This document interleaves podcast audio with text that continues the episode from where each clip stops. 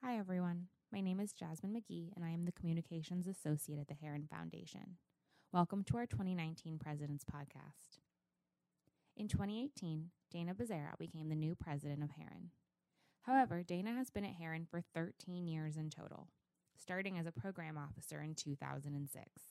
She's seen Heron grow and change and is now sharing her guidance, leadership, and expertise as we focus on the intersection of communities and capital markets. In this podcast episode, we asked Dana to reflect on her first year as president and share what's next for Heron.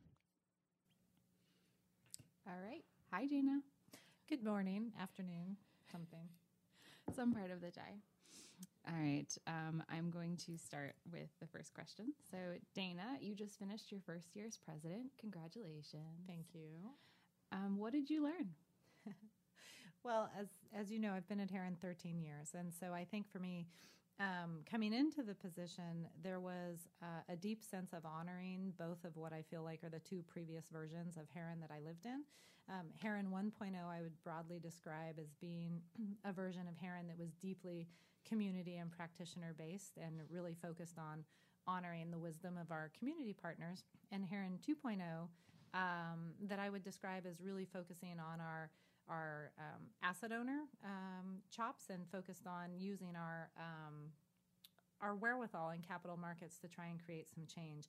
And so coming into this year, we were really oriented around trying to work at the intersection of those two things to bring back the depth of understanding of our communities along with the strength of our work in capital markets. And I think I learned it's really hard mm-hmm. to operate at the intersection of communities and capital markets. And even with a clear vision, the execution um, is a long and winding path.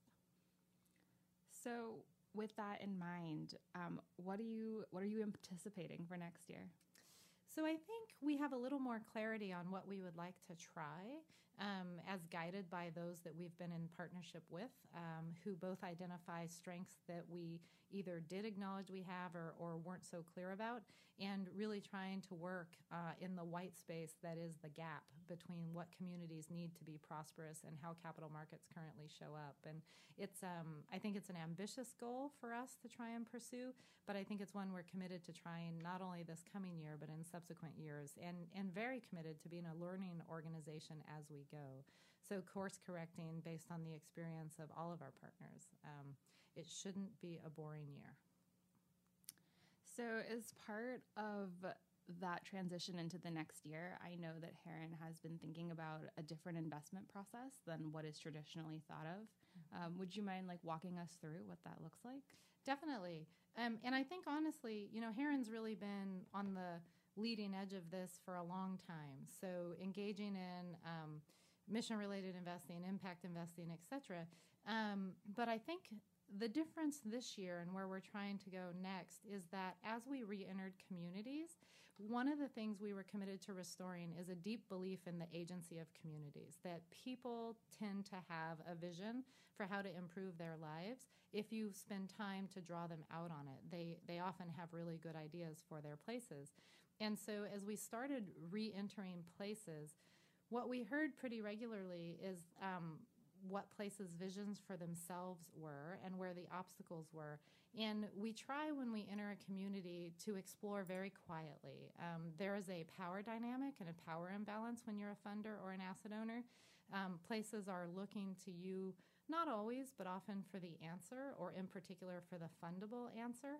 And in trying to both honor their agency while not usurping it, we do a fair amount of quiet exploration in places, just very quietly poking around, trying to understand what's contextually or environmentally knowable without really taking up the time of, of partners. So I would say identifying the agency, working to understand um, the context of a place, and then looking at, for Heron, what we refer to as the capitals. How is the place currently? stacking up with its stock of, say, human capital or natural capital or civic engagement and civic capital or its financial capital, its access to resources. And, and that's really a Heron internal function at this point. What does the community have available to it in each of those, and where are the gaps, both identified by us and by community partners? And then what I think tends to happen is certain themes start to emerge that certain issues are prominent in a place. Housing is an issue, or the civic engagement, or the capacity for collective action is lacking. And so, really starting to focus on areas or problems or issues where our team can take a deep dive with our partners and say, what's the root of the issue? How might it be solved? And leveraging Heron's ability um, to bring many partners to bear, capital markets partners as well as community partners, to try and structure and get our arms around what are these underlying fundamental issues that are standing in the way of prosperity of place. And importantly, I think different than in the past, these aren't investable or shovel ready, as our field likes to say. They're messy, and often you're picking up breadcrumbs of what the issues are. And I think there's a role for us and others to play. We like to say midwifing these opportunities into the market. And so spending the time to say it's not investment ready, and maybe it doesn't even need financial investment, maybe it needs connection, or maybe it needs different partners or new partners or additional partners and really midwifing those opportunities into something that we can get our arms around as an investment opportunity and then starting to frame that universe of investable opportunities as our investment universe and I would draw that. Um, I think that was an organic lesson for us that we're called to really try and advance the the agency of communities, and yet for Heron in particular, when, when we stepped back and compared that to what our current investment environment is, we saw some pretty significant differences.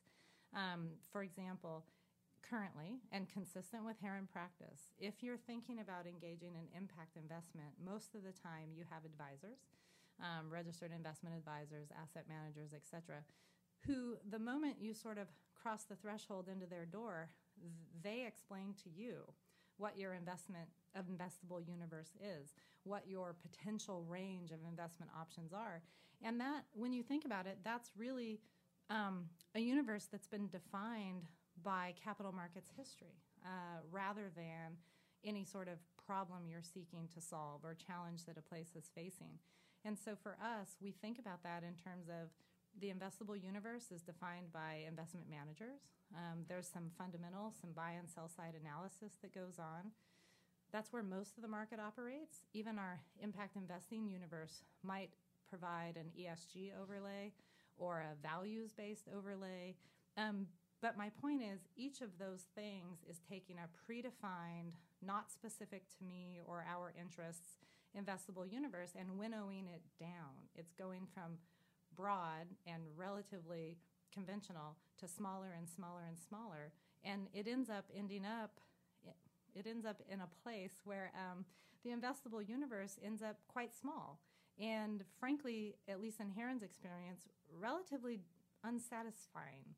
Um, you end up with, quote, better options through the lens of your mission, but nothing that's really compelling or anything that is um, specifically addressing a need in a place. At least that's been our experience. And so as not to be just intellectually dishonest in the process, I would argue this is where even Heron's own portfolio has lived. So, the Community Investing Index that Heron controls and updates the intellectual property for every year, um, we think it is better than a lot of options when it comes to public equity investing, but um, it is very much in this conventional investment universe made smaller and smaller and smaller based on data and screening criteria. What it is not is what we spoke of a moment ago it, it's not starting with the challenges of prosperity for place and trying to solve for that. So, what role does community play in a traditional investment universe? So, uh, certainly for Heron, I think we came to the investment portfolio with the intention of expressing the interests and concerns of our partners, but that was constantly diluted by the data and information that was available in the investable universe. And so as as a result, the community's voice is almost gone, if not entirely gone, from an investment portfolio by the time you arrive at um, a product or a fund or a point of view about an investment. Um, in sharp contrast to where I think we're going, you asked a moment ago, in the future, I think for Heron, we're trying to use community voice as the directional to create the investable universe that we would try and source, identify, structure, midwife, and, and ultimately put money in. And what exactly does that mean for investment returns? So, you know, Heron's, Heron's an interesting shop. Um, I don't know what it means in terms of investment returns. Um, what I can say is that um, Heron's always been committed to being motivated money and being money that's guided by our partners in the interest of prosperity in a place.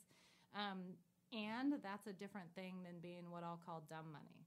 So Heron has always tried very specifically to put the right money or, frankly, resource, be it human relationships, social capital, whatever, into the right deal, opportunity, at the right moment. And I think we'll be guided by that. But I think the jury will be out in terms of what it means for investment return. And the follow on to that is what will be measured against. Um, when you think of constructing portfolios as originating with community agency and a drive for prosperity, um, we don't have an index for that. And so when investors, impact investors, or otherwise speak to each other, and they say, you know, what is your performance? The presumptive answer is that you will respond with some version of up, down, or derivation from an index. And we, we won't be operating in that environment um, as we move forward. So, um, if you consider how the new investment process that Heron is thinking about deviates from the norm that you just described, I mean, what do you think are the challenges in figuring that out? Many. um, so I like to say, as stolen directly from my friend and author Charles Eisenstein, that we are absolutely operating in the space between stories. I think for Heron and constituents that we work with, um, we are very clear that the old economy, the economy that created the inequality that we live with now, is over. It's dying, it's on the decline. Um, but we don't yet know what the future story is. And it's a really uncomfortable place to be.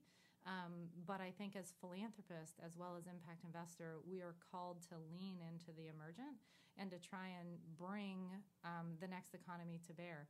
And so uh, I think there's a lot of things that the answer from me will be we're not sure, but um, we're working to manifest a better version of a um, more holistic and equitable economy than the one we have. Can you describe an opportunity that would fall out of an investment process based on community agency? Sure. So, for example, in our uh, we've been doing some work in the San Joaquin Valley, and, and we can talk more at length and why why we're working there. But one of the things when we started working there was um, over time it came up with the community that a, a need there, a real need, is affordable housing. And that was a little bit of a surprise to us. Uh, we had sort of considered it a relatively lower cost market. It's not the Bay Area, it's not LA. Um, and yet the Valley made the case that given where price points are and where the cost of housing, literally to construct and maintain it, is, um, there's a gap. And so when we did this deep dive I was referring to earlier, a couple of things emerged. One was that the conventional tools for solving the problems um, weren't quite filling the gap. And so, in sort of classic Heron fashion, we, we were pulling all of the data we could around what can be done in this place to deal with affordable housing. And we discovered that some of the tools that are um, presumed to be operating weren't, um, either because human talent had moved on or because the capacity simply had been lost. There's the potential to use the market that is now, as um, inefficient and in, unequal as it might be, there still might be a version of using the market that exists now to service the people and populations we all care about. Um, and if that's the case, then Heron can potentially play a role both as philanthropist to nurse or midwife the opportunity to market, and potentially as investor to stand by as a, a buyer um, of the paper or the bonds that would help uh, folks gain access to affordable housing. So, in that instance, a not surprising need, a, a, regular tool to service it, but the patching it back together in a way that serves populations we care about. So, you just described what I would call a fairly radical universe. Talk to me about where power resides. Yeah, I, I actually think that's one of the things core to Heron's call it realization. Um, because Heron has the benefit of not having an investment side of the house and a programmatic side of the house, we often take for granted that, that the bulk of our staff um, often works with one foot in each side. And I think for us, it w- became very clear as this process started to illuminate itself for us um, that when you're an asset owner, most of the time the power resides with the wealthy and the privileged. Um, it takes wealth and privilege to have an investment portfolio where you're even discussing an investable universe and you're debating the merits of investments and and, and frankly um, the merits of how to have those better reflect the things you care about um, that's a very different dynamic than working on the ground in communities with people and populations who uh, know firsthand what it is to lack prosperity or paths to prosperity. And the direction Heron is moving, I think, really seeks to honor that wisdom, um, what the communities know to be true about their circumstance, their history, their struggles, their obstacles, and seeks to really shine a light on those things and say, what tools do we, as an asset owner who is privileged, um, what do we have as tools to bring to bear to try and eliminate, eradicate, improve this situation um, rather than being investor focused? So I think at its most basic, I would say the current investment process, the conventional investment process, is investor focused. The process we're describing is um, human focused. Talk to me about risk. Um, where does risk reside and how is risk analyzed? So I think conventionally, um, risk is often addressed by modern portfolio theory. Um, risk is taken to mean risk to the investor. Um, maybe in some circumstances, it's meant to be risk to the operating enterprise so that the enterprise can pay back the investor.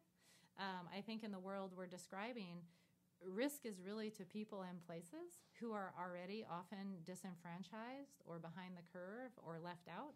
And part of what we're seeking to address in thinking about investing this way is really returning risk to those who can afford to take it um, and helping to ameliorate it from those who can least afford to take risk.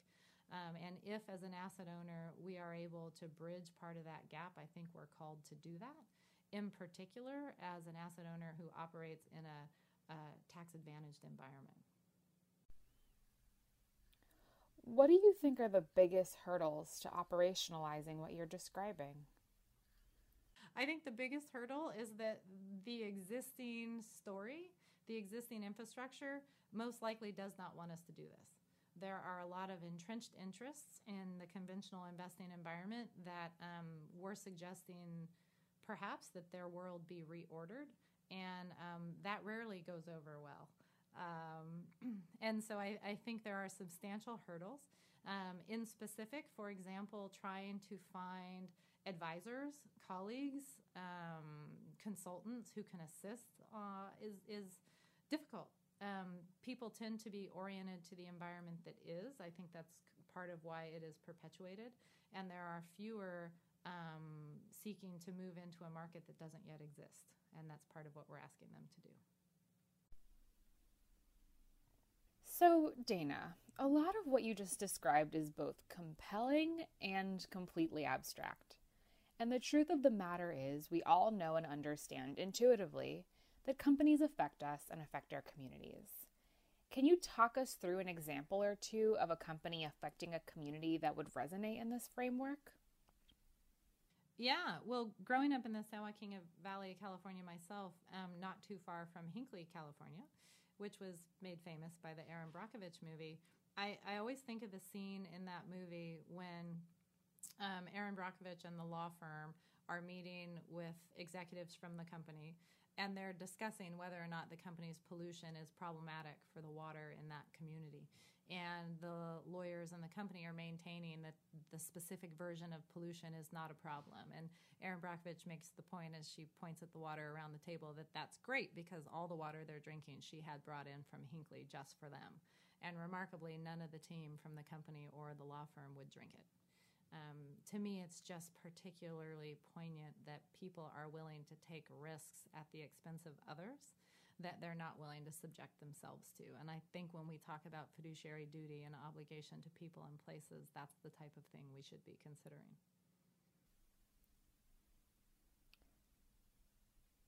Our very conservative attorney colleagues would argue it's the company taking those risks. What do investors have to do with it? Yeah, well, I think at its most basic, when we talk about investors, we're thinking of investors as providers of capital to companies. Um, and I would also point out, by the way, for many companies, um, consumers are a significant constituency. And so, um, to me, investors that are providing capital or investing in companies, or frankly, even consumers who are shopping with companies, um, are complicit in the behavior of those companies. And to not see that as full cycle, I think, is a fallacy. Um, it causes us all to be comfortable uh, because it gives us distance from the outcomes that we don't want to necessarily pay attention to. But I think at the end of the day, if you're affiliated with a company as a customer or an investor, um, you're called to at least understand the out- effect of that company on people, place, and planet. So, companies do a wide variety of things. Um, they pollute rivers, but they employ people. Um, they take up resources, but they also might fund the local Little League team. How do we think about all of these actions? Yeah, it's really a complex equation, and, and something for a different time we can we can talk about Heron's own experience.